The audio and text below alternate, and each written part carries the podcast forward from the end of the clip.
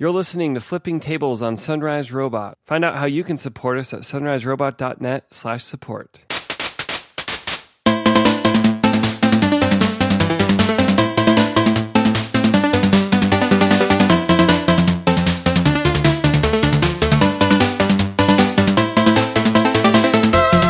Hey, welcome to episode 125. We're finally at 5 cubed. This was always our goal. yeah, we could just shut the whole thing down after this. Uh, I'm one of your hosts, Michael Edwards. And I am David Lyons. And uh, I, I don't know if this Comcast thing counts as follow up, but can I, can, before we talk about the rest of the show, can I just complain? Yeah, complain. This is what the Yay. show's named for. I, yeah, I, I feel like I, I don't need permission, but I, you know, just in case you're in like a sunshine and rainbows mood, you probably don't want to hear about Comcast, but Comcast. so they, I'm, I'm not going to tell the whole story of them being a giant pain in my ass and the extra editing work I've had to do the last few episodes because there were like these massive Skype catastrophes. Thanks a lot, Comcast. But what I really want to know is, uh, and this is as much a question to you as, as anyone in the audience who who might be able to offer some insight, but should it be the responsibility of the consumer to monitor their damn network? Because when I've been having all these problems, I have reached out to their support and I've told them, you know, fine, we'll do the dance. I'll restart my modem. I'll restart the, the router. I'll reset everything. I'll reconfigure everything. I'll check each each section of the the line. I'll do all these things I got to do because you know that that's me being a good consumer. But finally, I asked, uh, "How do you guys not know that there are like problems on the network?" And their response was basically like, "Well, we don't monitor the network. We can't monitor the network." And I was like, "You can't? What do you mean you can't?" so you aren't harvesting any data about me and my usage of the internet? Well, this is pretty much my point is we know that they monitor network usage, so would it really be and they don't have I, I would prefer that they don't monitor every single thing that I do every single second of every day, but it's difficult for me to believe that it would be impossible or prohibitively difficult for them to say, hey, one of our customers' modem is offline. Like, even if they only checked every 15 minutes or every hour, I get that they have a lot of customers, but is network monitoring not a presumed part of running a network? They want to be responsible for the quality. They want to promise the quality. They want to get away with not delivering on that.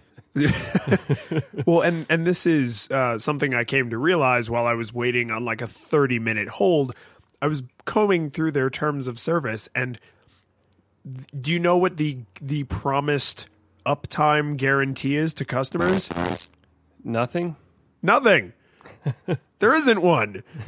So if you're down for 29 days out of a 30 day month, I'm sure they would give you a refund, but they are not obligated to give you one.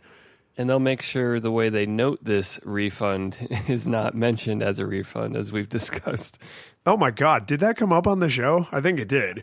Yeah. Just to make yeah, just to make sure since we're talking about it, I got these two credits on my account from all of the shenanigans that were called speed increases.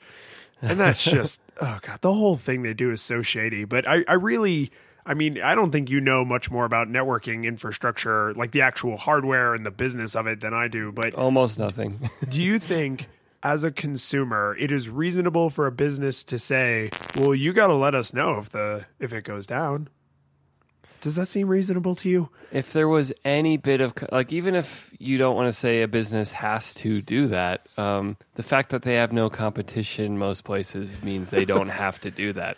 Um, Well, and that's that's, true. what this is the free market what the free market is getting us is the market will bear this terrible company so they get to they get to win does this count as free market they have a No, monopoly it's- This it's is not really like a free the, market. the opposite of a it's free a market. natural monopoly of who got to own the stuff buried in the ground that was purchased through government grants and stuff But I, I know we have at least one listener who is way more familiar with the the guts of networking infrastructure than than I am or than you are. If anybody wants to tell me why this would be a realistically unreasonable burden for Comcast to monitor their own network performance and to take proactive steps, I would love to hear it. And I'm not going to accept, like, well, it would cut into their profits because that's not an acceptable reason. Doing a good Yeah. job will lower our profit margin. I know that's a good business reason, but I want to know if there is a technological reason that this is not feasible. Yeah. Well, the the best controls on this, given the nature of our market, to me, I've seen is like when Netflix used to publish. They probably still do publish like the how Netflix performs on all the different ISPs. Oh, And, yeah. like that kind of public shaming thing about something people care about, which don't take your Netflix away from someone because they will throw a huge hissy fit. That's how important it is to daily American life now. Um, that we need those kinds of things, those very tangible. Hey, Spotify just doesn't work on this mobile network because it's just so bad. You know, sorry, Sprint, but you can't use Verizon's pitchman to claim you have as good of a network. Um, Oh, did they do that? Did they buy that guy? Yeah, and they they have them uh, directly address it like, yeah, you may have used to hear me say, "Can you hear me now?" But turns out all the networks are pretty good now, and Sprint is cheaper, so switch. And then Oh Verizon Verizon answered and said, "Yeah, they hired our old guy because Sprint's network caught up with where it was then." Oh my god, that's just- amazing. Perfect burn. Which I mean, I I hate most of the carriers. Seems like T-Mobile is a pretty cool guy most of the time, but um, the one thing you have to give Verizon is their network is better. Um, they cost way more, and they're still Yes. a terrible company, but they have a better network. Yeah, I every time someone asks me like, "Oh, I'm thinking about changing providers," the one of the first things I'll ask them is, "Do you frequently leave where you live and work?" Because if you only spend time where you live and work and T-Mobile has good coverage there, just get T-Mobile. If they don't or if you travel a lot, then you probably have to pay the extra money to go to Verizon. But T-Mobile is the only company I get even like close to good feelings about. yeah, And and I mean AT and T. Nobody likes AT and T. Nobody. the red the the blue circle. Their logo doesn't like being the AT and T logo. he's a self-hating logo. He's you can tell he's trying to merge those stripes together and become the Pepsi logo. but an- anyway, then- I, then he, he still wouldn't be Coke, but at least he'd be like a legitimate part of society. Uh, AT and T suck. Um, so this other thing uh, I, I kind of wanted to talk about, and I, I put in the in our show notes here that I'm I'm really not trying to be political about this, um, but I I kind of like if you want to be political about this, like I'm not against it. I just that's not why I wanted to bring this topic up. But the you know there, there's all this uh, all the, the tragedies that happened in Orlando and and uh, what happened with the bills that didn't pass, and then the Democrats did a sit-in. And what I want to talk about, just because I think it's kind of interesting, is not the the fact that they had to do that, not the the gun debate, is apparently the cameras that are in Congress are owned and run by Congress and the feed that they put out is like licensed or given freely to C-SPAN. But apparently they're not obligated to do that. There's no like law or anything that says they have to turn those cameras on if something's happening in Congress. So during the uh, sit-in, the Speaker of the House has the final authority on whether or not those cameras are turned on, and he said no. And he didn't seem to realize that every single person in that room was carrying what used to be considered a like professional quality television studio around in their pocket. And so all of these uh, Congress people that were there for the sit-in were sh- just streaming it on Facebook Live and on Periscope and and whatever else I don't know Meerkat maybe and then C-SPAN actually was rebroadcasting those feeds. And because they're a news organization, I'm sure that their lawyers were just like, it's fine, it's news. Don't even worry about rebroadcasting another company's feed. Like, just do it, it's fine. yeah, But I, I think this is, again, if you want to talk about the politics, we can. But uh, but the thing that I'm I'm most interested in for the the topic of flipping tables is just how freaking cool is that? Yeah. That you know, like the government was like, oh, we're not going to let you stream this, and they were just like, wrong. like we all have cameras, moron. yeah. It's, it is one of those like things you never realize until a situation like this happens, and you're like, oh wait, C-SPAN really is completely under the thumb of the government. They have no like journalistic freedom to do what they want to do in Congress, and they've been trying for decades to get the rules changed so that they control the cameras, and it's like actually transparent what happens in Congress. Um, I mean, is this not a a a?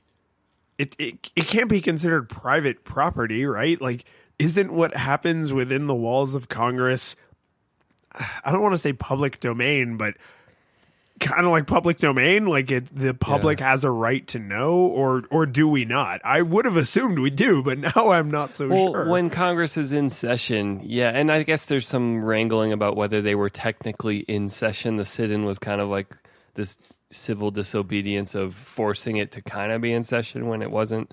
Yeah. And so it's like it's all this, you know, bureaucracy you can get into of like that's why we didn't have to turn the cameras on. but you know, the spirit of the what C-SPAN is about is come on, they should be showing this.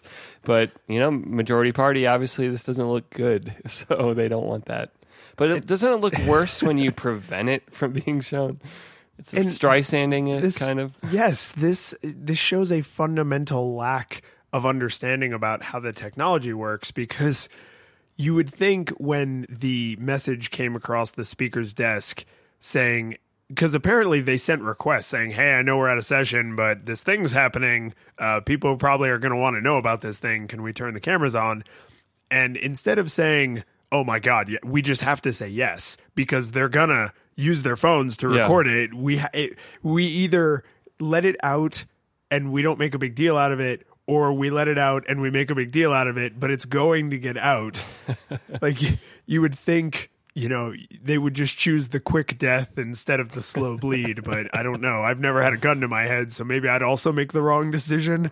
But uh, oh it's just like and some of some of the the congress people in there do not strike me as technological geniuses but here's the thing. You only had to have one person in that room who said hey everyone who has an iphone or an android phone right now install this app and then we're going to stream this all live right now you know? And like that's good. Like i'm really thankful that that technology is so distributed and so basically just freely available to anyone that this kind of almost citizen journalism i mean they're congress people but it, it citizen journalism is basically what had to happen to make this possible.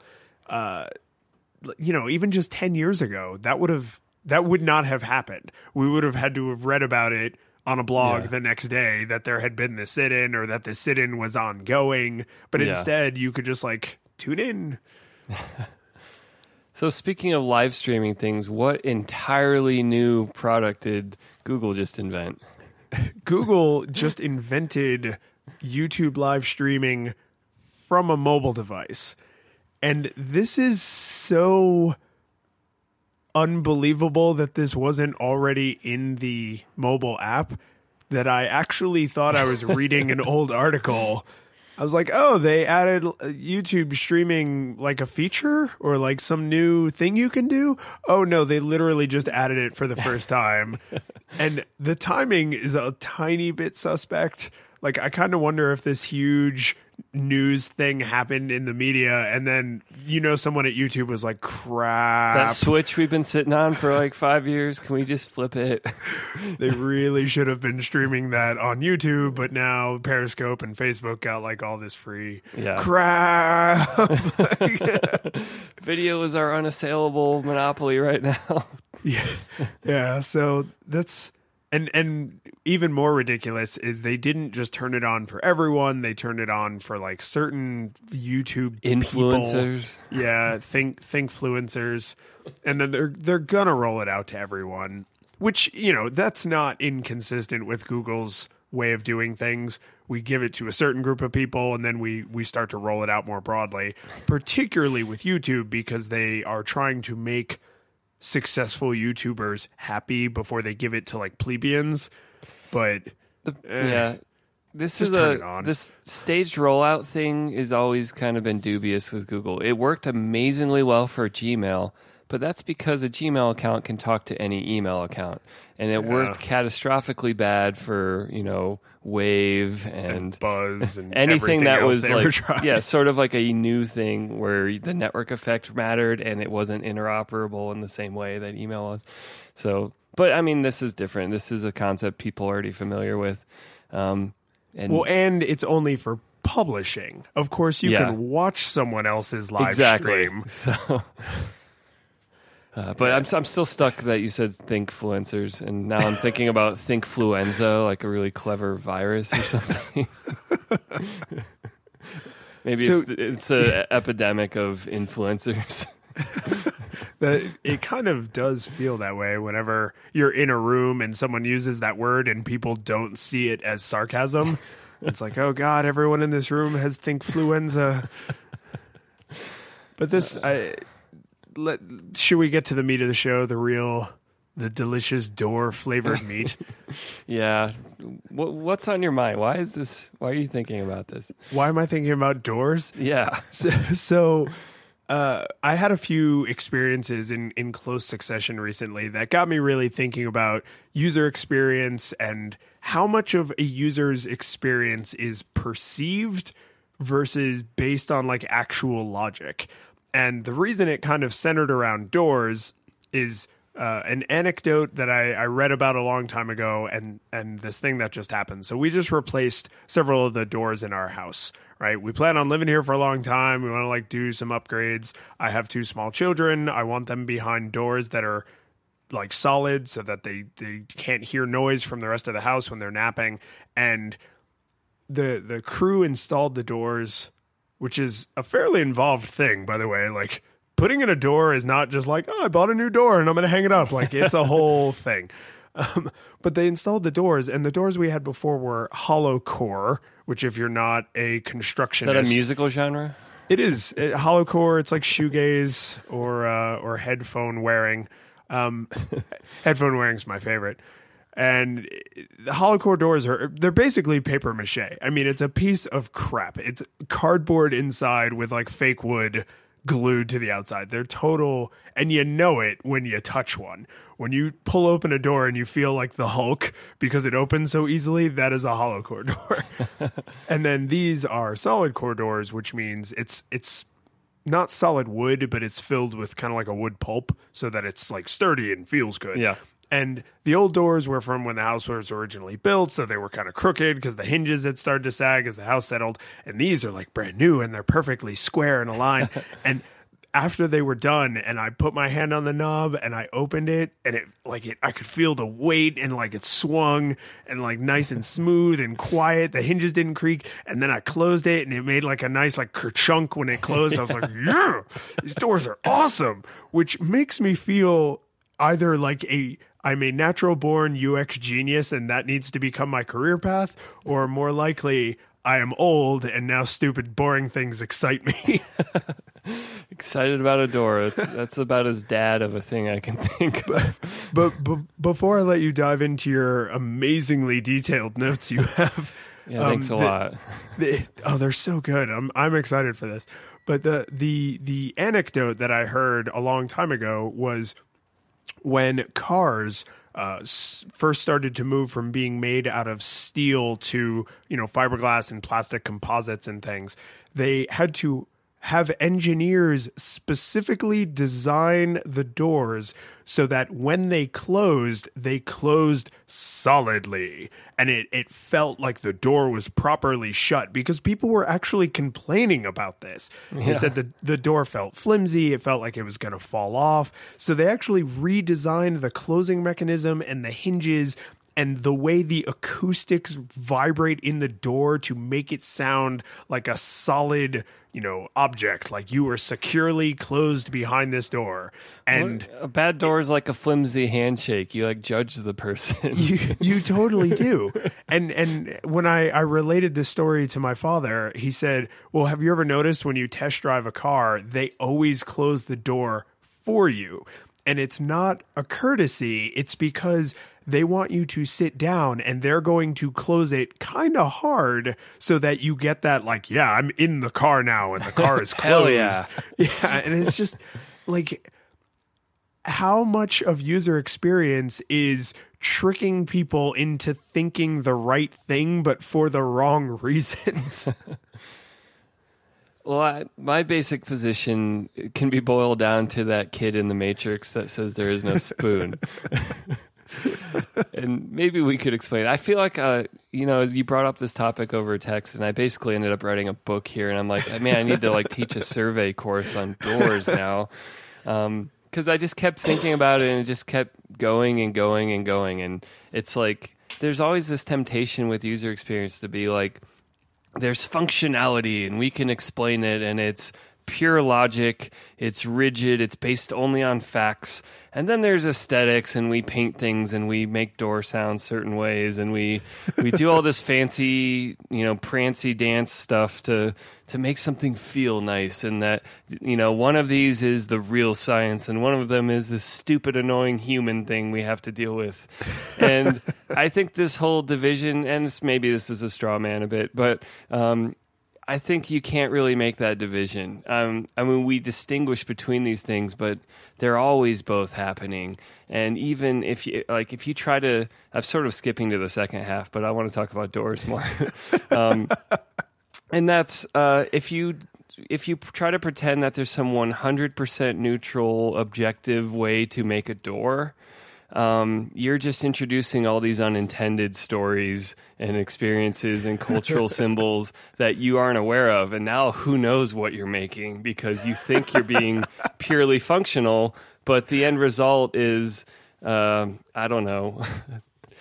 Try to think just of an the, example. the monolithic rectangle from 2001 yeah, is, it's is that uh, the perfect door yeah. Um, and so, you know, doors are so many things. Um, you know, what is a door for? Uh, what kind of door? Um, you know, a door is about access uh, primarily, um, but a door is also security. It's a barrier. It's, you know, sometimes it's a visual barrier, but not always. Sometimes it's a sound barrier, but not what ours always. and sometimes it's weather barriers, and not always. Screen doors are not visual, sound, or weather barriers whatsoever. Um, they're bug barriers yeah. So there's some kind of barrier. Um, they might be fireproof. They might be spa- vacuum of space proof. Um, all doors have rituals of entry. You knock or you ring a doorbell or there's a code or you let yourself in and like there's there's so much cultural story always going on with your interaction with a door that it, I don't feel like like if you want to boil it down to well does it sound solid or not? Wow, humans are stupid. it's like, but there's there's so much going on when you deal with a door. Is it a saloon door? Is it a pharaoh's tomb? Um, you know, like your porch doors, you might have French if there, doors. if there aren't already PhDs written on this subject, people right now are thinking like, I should write my PhD about this.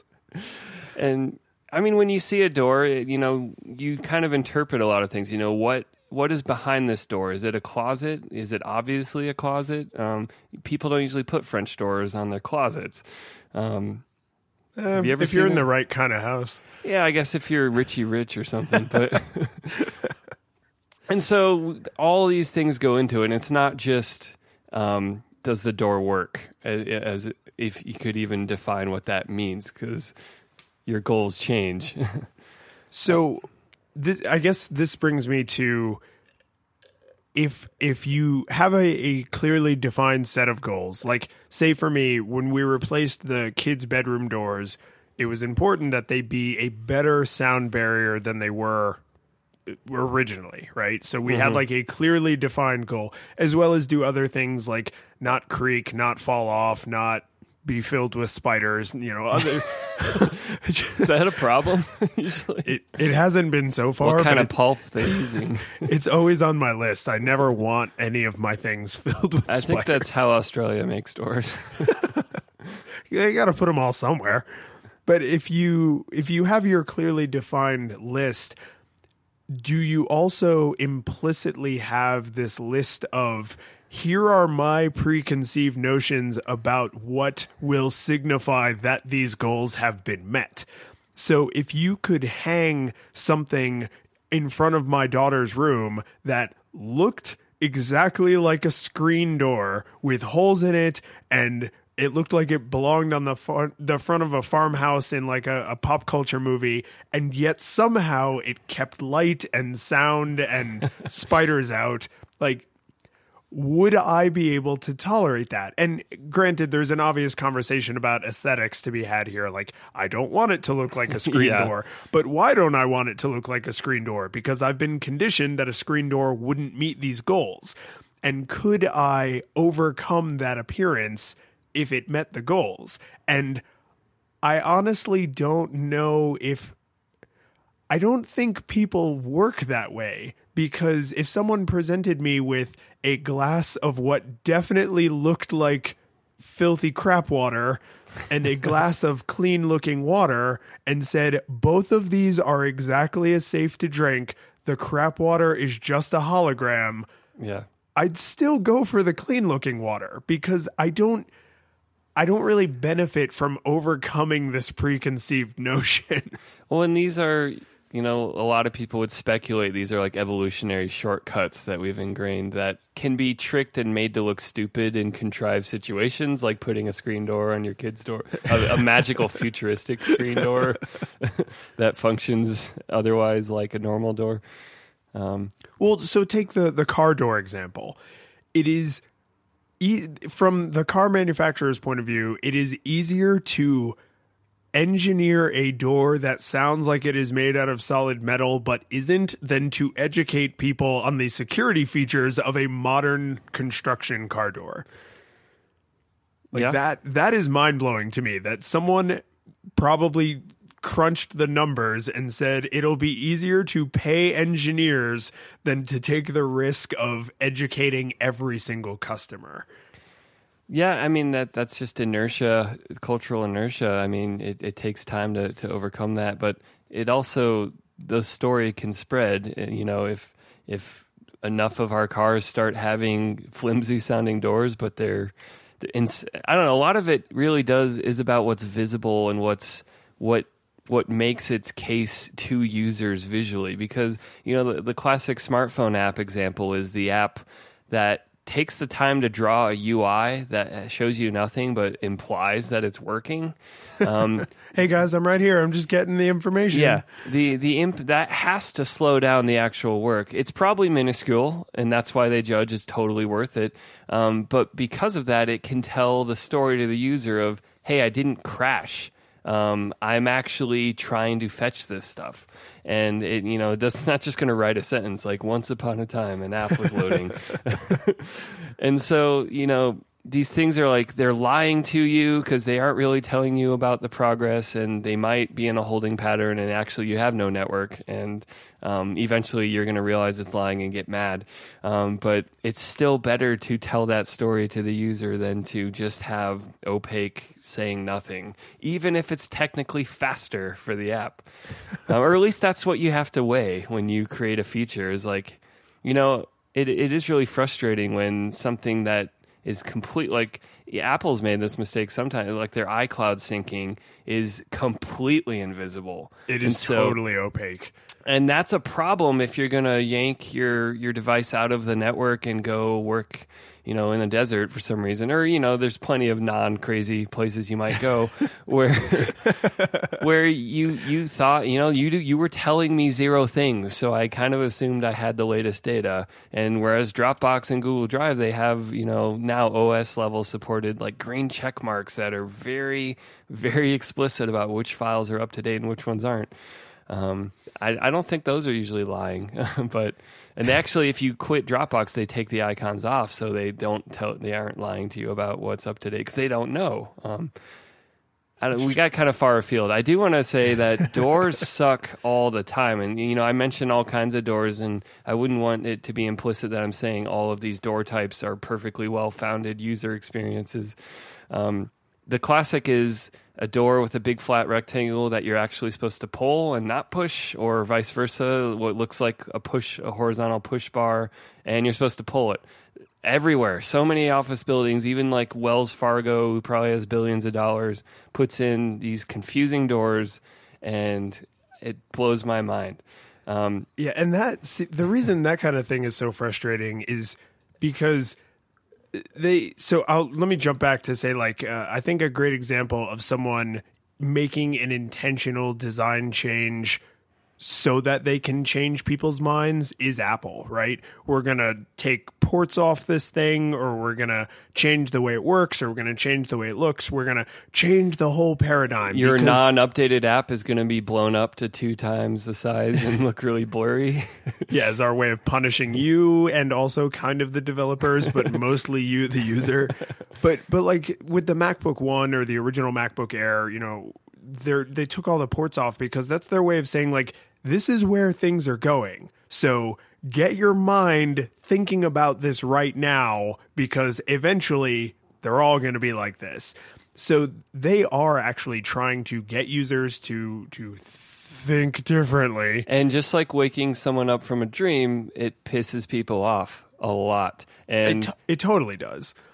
But with the door thing and with a, what I feel like are a lot of UX decisions, uh, I don't think Wells Fargo is trying to get people to think, well, you know, sometimes uh, handles are meant for pushing. It's like, no, you're not trying to change the paradigm of what a handle means. Handles mean pulling.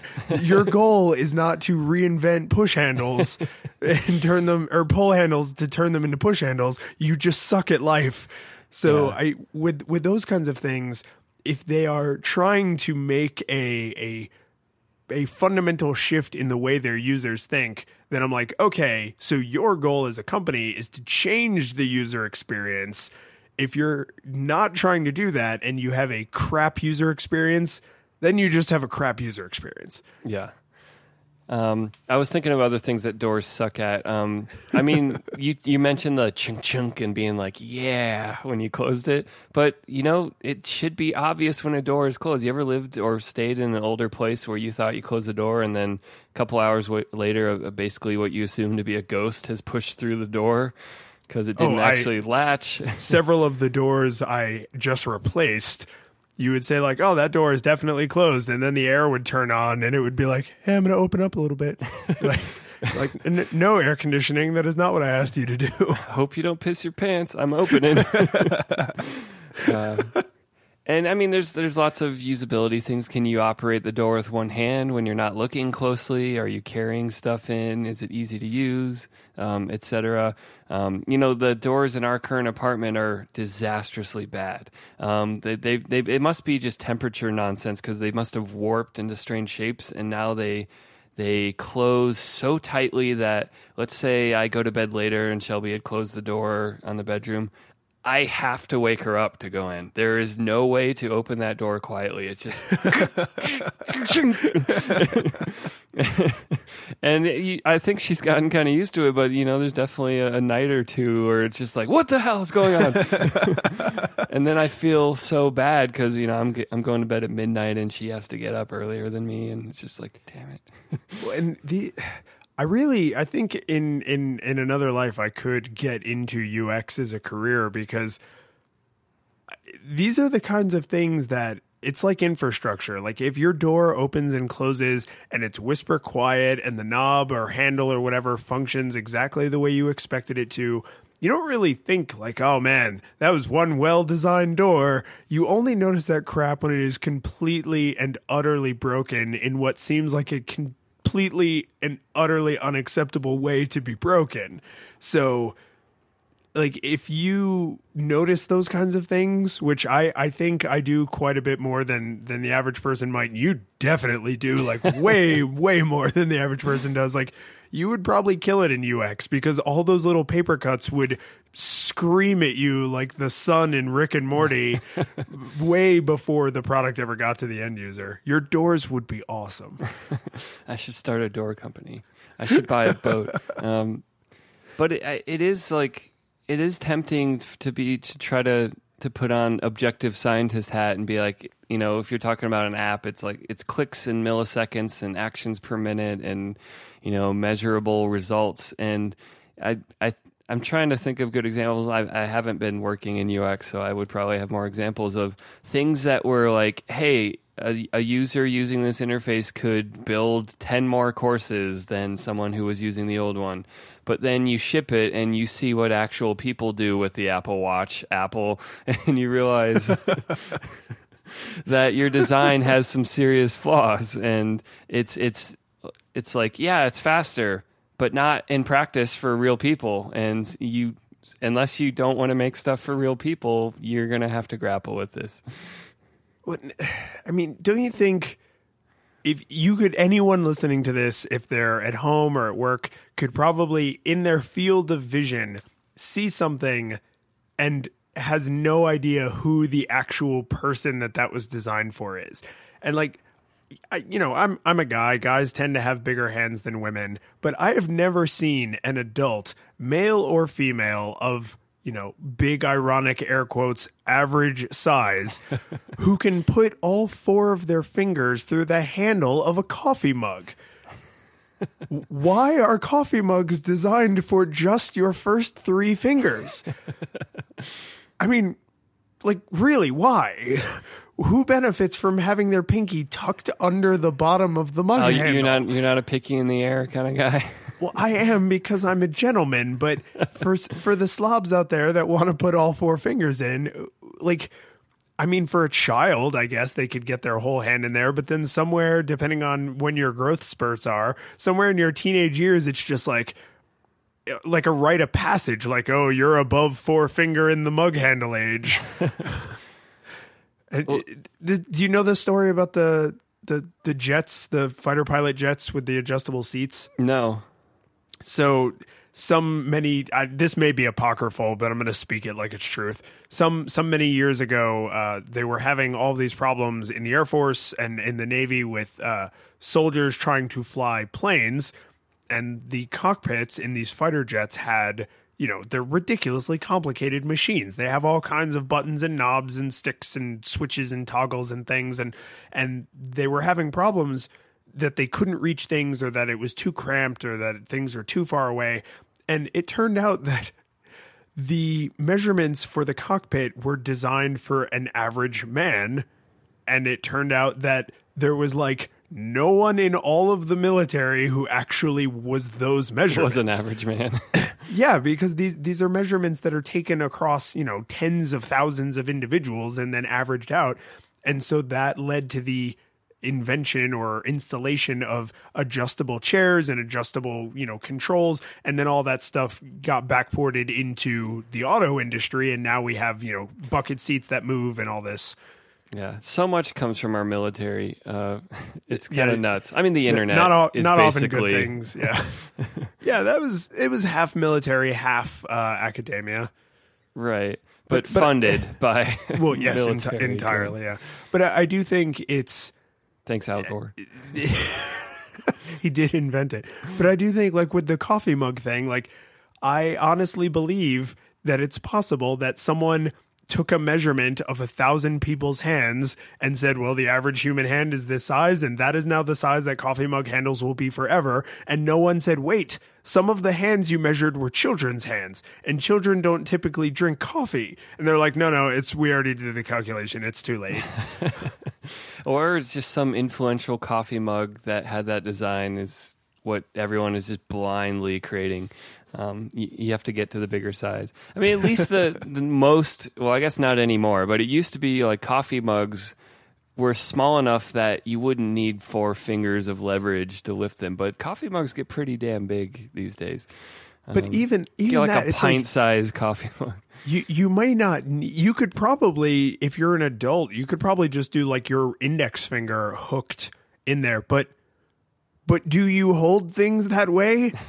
No, like, you don't. How like, about if- some of your fingers, but then bend the other ones out of the way because just deal with it. This is not made for you. That's exactly right. I just I don't know. And and this is this is Is it a weird a weird artifact of like pottery and the way things can solidly be fi- like flamed in the, the oven? maybe humans used to be smaller and they could get their whole hand in there. I don't know. But it, th- this is like the other side of the perception versus reality. Instead of having a fake door sound when the door or a real sound but a you know a, a fake solid sound from a hollow object i have a mug that works perfectly fine. I can pick it up. I can drink my beverage. I don't spill it. It it serves its purpose. And yet there's like this clawing in my mind like why is your pinky out there? I'm like i don't know why it's out there. I want it to be with its brethren Do people? Is it sort of like people with huge phones that they, they use their pinkies on the bottom for leverage? And Me, I was, I was and am one of those people because even though I can hold it just fine on the side, I'm like, no, I gotta, I need the extra support. Yeah. well, I was also thinking. I mean, I think I'll. I don't know about coffee mugs, but a lot of times it's the reason I want to like complain about obsessing over measurable things is maybe just because it's not that those measurable goals are bad it's just they blind you from what's really going to happen. And uh, I, i'll be vague but a place that we both have worked at that launched launched an intranet and this intranet was intended to be a communication platform. And yet everyone's name that was plastered 500 times on the screen anytime you did anything was last name comma first and like the very first th- time i logged into this thing i was like last name comma first ha that's dumb but it, really It does make you feel like you're looking at business cards everywhere you go. it really does. And it's like, what if everyone was at arm's length, but we want them to collaborate? And then it turns out this like callousness was present in other design elements of this intranet. Uh, just the, you know, weird rules about what you're allowed to do and say that were kind of over, like way too freaked out about adults behaving in the workplace. And it was just like, this kind of played out as, they don't really want us to interact. They want us to feel like we can interact without actually doing it. And last name comma first is just the straw and that breaks the camel's back of that. Well, this is probably the the U the X in the UX is the intersection of people who respect uh, qual- quantifiable measurements and research and data, but also there are some things we know are important but haven't found good ways to measure, right? Like someone who is as much a humanitarian as they are a scientist because putting you know whether it, it's a, a door that doesn't sound right or like a coffee mug with one of your fingers all jutted out to the side or last name comma first and no user setting to change it like the, those things just have a an effect on the people who have to you know open the door or drink the coffee or use the platform and it, not respecting that which I think is your point, right? Is these people just totally throw that out? They're like, well, you can hold your coffee. Why do you need to get your extra finger in there? Because I Yeah. want it in there. Function achieved. Yeah, and and this is is. Uh, I'm sure there's someone right now shouting at their their iPod earbuds or whatever, like, "This is why Apple's so successful because they consider the whole experience." And I think that's true to a point, but then they also are trying to change what people think the right experience that they should be having They're is. very opinionated on it. Yeah. And you may disagree, and that's kind of, you're out of luck if you disagree. So I, I do have one other anecdote about this that I, I think is just kind of funny and and you having been in design now for a while I, I kind of wonder if you're going to find this egregious or not. Um, my father has been in the paint industry for a long time and uh, when he used to be in a store where he actually had to like mix paint and and you know deliver it to the customer, uh, somebody came in and they wanted to like repaint the front door of their house or something, and they said like, "Here, I have this paint, but it's not enough. Can you match the color?" So he goes into the back and he, he matches it, and he comes back out, and they're like, "Nah, that this one's it's it's too yellow." So he goes in the back and he matches it, and he comes back. They're like, "Nah, now it's, it's got like a little too much blue." It's like, okay, so he goes in the back, and I mean, he's been doing this for a long time, right? Like Yeah. he's he's pretty good at this. he goes in the back, he matches it, he comes back, and they're like, ah, now it's got like a little too much gray. He's like, okay. So he goes in the back, and this, you know, this takes time. Like you got to Yeah. mix it, you got to dry the sample. Like this, this takes a lot of time for this story to unfold. He goes in the back, does nothing, comes back out with the one they had complained about the least, which he knew was the right one because Yeah. he can see that they're the same color, and he says, here, what do you think about this? I think I really toned down the the, the yellow and the gray. I, I think this one The is notes of apple. yeah, I, I think we, we got the, the hint of chocolate and vanilla just right. It's got a woody kind of finish, a, pine. good a good mouth feel, and and the the customer was like, "Yes, this is the right one." And now, for to make sure everybody's clear, my dad had the moral victory. He said, "This is the same one I showed you the first time." And the customer, in their defense, was like, oh yeah just make me two gallons of this and like that was it like Yeah. as soon as that person realized that all of the the mismatch was in their head and not actually in the color thank god they were willing to like accept it but Yeah. i just like he knew he had the right color. Like you can see these two things are the same color. It wasn't the lighting it wasn't an optical illusion. This person just did not believe that this color could be matched. Yeah, I mean this is this is how faulty our our senses are. Um, I, my favorite version of that story is ask any sound guy about someone who who wants more of themselves in the monitor, and if it's a bad night or they're being a dick to the sound guy, he will just wiggle his arms and go, "Is that good?" And then ninety nine percent of the time they'll go. Yeah, sounds better, and nothing changed. do you have you done that to people No, I, I try to avoid running sound unless it's, unless it's an education conference. Oh yeah, uh, that was a fun time. But th- this is. Uh, do you think these are better served as teachable moments, where after you prove to the person that nothing changed and now they're happy, you should reveal it to them? Like, like, are you are you good At guy, my dad, or are you bad guy, sound guy? Uh, I, people don't usually do well being woken up from a dream, unless you do. Unless you're good at it. It sounds like your dad is good at it. Um, I'm telling you, he's been doing it a long time. Yeah, I mean, this is this is why the "there is no spoon" is kind of part of where I come from, is the existentialist side. Um, you know, not everyone loves Derrida, but he had the quote, "There is no outside the text," and it's like we want to be objective, we want to measure things, but ultimately we are still inside the cultural paradigms that we grew up with and the stories and the meaning of all these objects. And it's better to be aware of those things than to pretend we can be 100% free of all of them because then you're not a human anymore. You're not even probably conscious anymore. All right. So here now, and I'm I'm not trying to be tricksy. It's just you know a lot more philosophy than I do.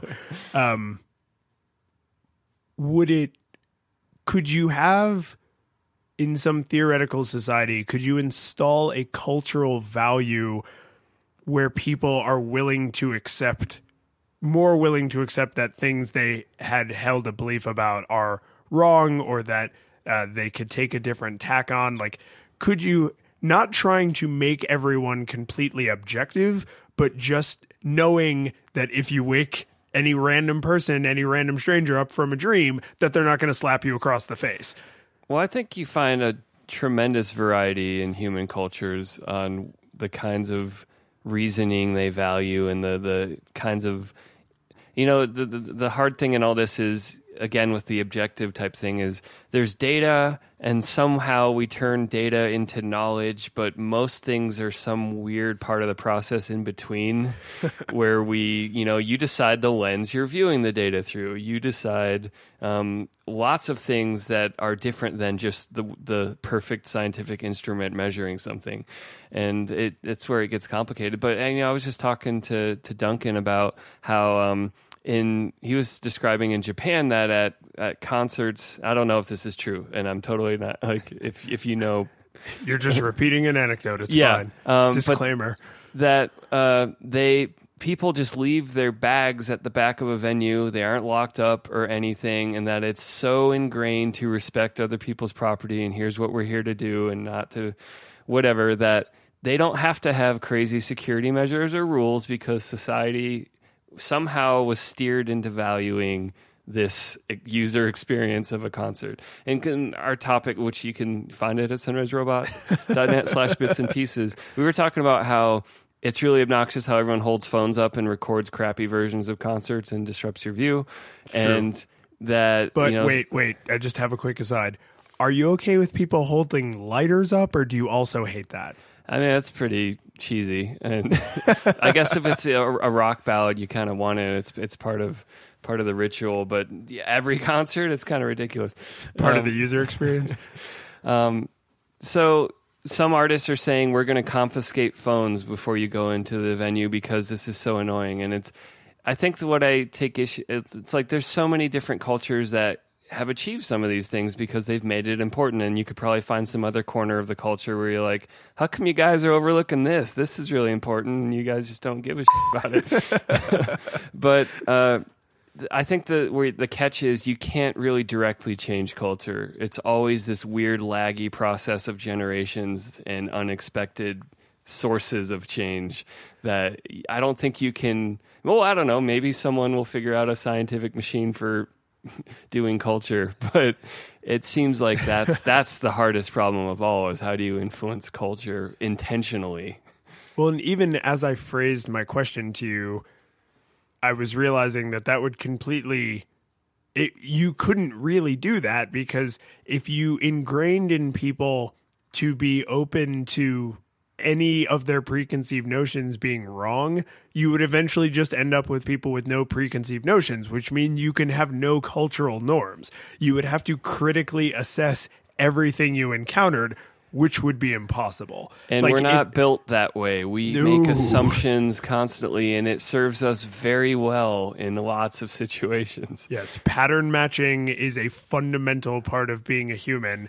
And and I mean that by every time I see a door with a big metal rectangle, I assume it means push because 99 times out of 100 it does mean push, but I am super pissed that 100th time. And everyone thinks you look dumb, and it's like, no, the door is dumb. I'm not dumb. The door is dumb. Pattern matching is dumb. Everyone else is wrong. But th- this is I hopefully there's some kind of a happy medium where you could have people who are open to uh, being critical of things without it like giving them a, a total mental breakdown yeah. and and yet still have Well, that's uh, the best lots marriage. of cultural nor- yeah yeah The the data that measures things people care about with the compelling story is the most powerful design you can do. I think I'm shooting from the hip. There's probably more factors involved. Also, it needs to be cheap, and you need to be able to beat your competitors market and all these other things. But that business 101 But- swooping in there at the end if you can say, "Hey, our you know our Casper mattress is better and cheaper," then you win the story. And here's a hundred Oh, oh days oh, to figure wait, it out. Wait, wait. That is an interesting example because you can't say our thing is better and too much cheaper because we have a cultural norm Yeah. around price equaling quality. So Yeah. y- even if you could make please sponsor us Casper. I love your bed so much. even if you could make a Casper mattress for $10, right? And sell it for $100, which factored in all of the delivery people, all of the maintenance, all the warehouse and somehow you could eh, do this this for so cheap. If you as a consumer go to a mattress store and it's like you know, a thousand dollars, eleven hundred dollars, nine hundred dollars, fifteen hundred dollars, a hundred dollars, you would be like, "What is that piece of garbage? Like, is it trash bags filled with grass clippings?" No one will pay for music anymore. Um, Ex- exactly right. Yes, Um, exactly. yeah, I mean humans are funny, but ignore the funniness at your own peril. I guess is my main point. Yeah, this this entire conversation has been fascinating and illuminating and super sad because all I can think about. I don't think I'm- it's that sad. well, I'm I'm waffling. The thing that I'm- I'm sad about is I'm waffling between all of the the things I know people probably are. I don't want to say wrong, but wrong about on a daily basis because they refuse to consider it from another point of view or to learn more about the subject, which is making me think about, oh my God, how many things must I be doing that about on a daily basis? But because I can only see the world through my lens, I'm like, no, it's the children who are wrong. Well, I mean, our egos force us to have some confidence in our lens, but it's good to have a little doubt. Just mix in some doubt in there. Just, just a little, bit, a little tiny bit. This is, uh, you know, we don't get to do these super ultra cerebral philosophical episodes too much, but they're always so much fun. I agree. You, you ready to put a bow on this? Yeah, let's do it. Uh, as always, uh, thank you for listening through to, to, the end of Flipping Tables. This, this was episode 5 cubed or 125. and uh, you can always find show notes. Uh, we don't have a lot of links this episode, but uh, you can find show notes at sunriserobot.net slash flipping tables slash 125. And oh my God, did we not mention it before this? Or did we? Uh, nope. Wow. I thought I actually thought you were going to once, but you were actually pimping uh, bits and pieces, which you can find at sunriserobot.net slash bits and pieces. And did it, did we not crap on Microsoft the whole time? yeah, made it the whole time. I actually had a note to crap on them because I, I'm going to do it now because we, we're not allowed to leave without doing it. They won't Yeah, let me you- out of this room. you got to do it. Um, and that's their their progress bar. That isn't a progress bar that just goes to the end and then starts over. Um, versus on OS 10, you have the pinwheel or the beach ball of death, which everyone loves to joke about too. At least the beach ball doesn't pretend it's finishing something; it just spins infinitely. And I find that to be more honest while something is crashing or taking too long. Yeah, and mentally you kind of you get to know your machine, so you build up an understanding of like 5 seconds of beach ball is normal when I'm launching Photoshop. So if it's more than 5 or 10 seconds or you had enough time to like get up and go refill your coffee and you come back and it's still spinning you're like that's too long Yeah. something has happened but with the the lie percentage you're just like 90% 95 120 what it, it pretends that it's got information for you, and it's got nothing. So that's that's I- my I- little crap on Microsoft. yeah I'm, I'm with you i think i vastly prefer the i'm working on something i'll be done when i'm done Then the like 15 seconds remaining 10 seconds remaining 27 seconds remaining yeah I'm, I'm with you on this screw you microsoft Yeah. Anyway, back to the, the ending ritual. Uh, me and David love feedback, and we actually have a, a Reddit community going at reddit.com slash r slash flipping tables. We uh, post every episode there for ongoing discussion. Uh, one of our favorite things to do is all the, the great, funny titles we don't use get posted there um, for your entertainment. Um, so we'll be on there. We're also on Twitter. I'm at pseudo Michael, S U D O Michael, and David, you are. at lions in beta And uh, if you head to our website, you can also subscribe to our show. We have an RSS button and an iTunes button. Or the easy way is if you have a podcast app, I use Overcast for iOS. Uh, you're still using uh, Pocket Casts. oh yeah Uh, just search Sun, uh, Sunrise Robot or Flipping Tables, and then you can just tap the subs- subscribe button right there. Um, that way, you'll get new episodes every week automatically without even thinking about it. If you want to support us more directly, uh, there's a couple things. You could go to iTunes, and even if you hate iTunes and don't use it, um, you can leave us a rating and a review there. Um, and then you can also go to patreon.com slash sunrise robot and pledge dollars. It's kind of our tip jar of sorts. And uh, that just helps us keep the lights on and uh, keep the shows rolling. Uh, and with that, I want to give special thanks to our superstar Patreon sponsors uh, Matt Mariner, Sean Byrne, Benji Robinson, Cunningham Comma First, Carolyn Kraut, Cliff Lyons, Ido Abramovich, Justin Edwards, and Joan Edwards. We love you all so much.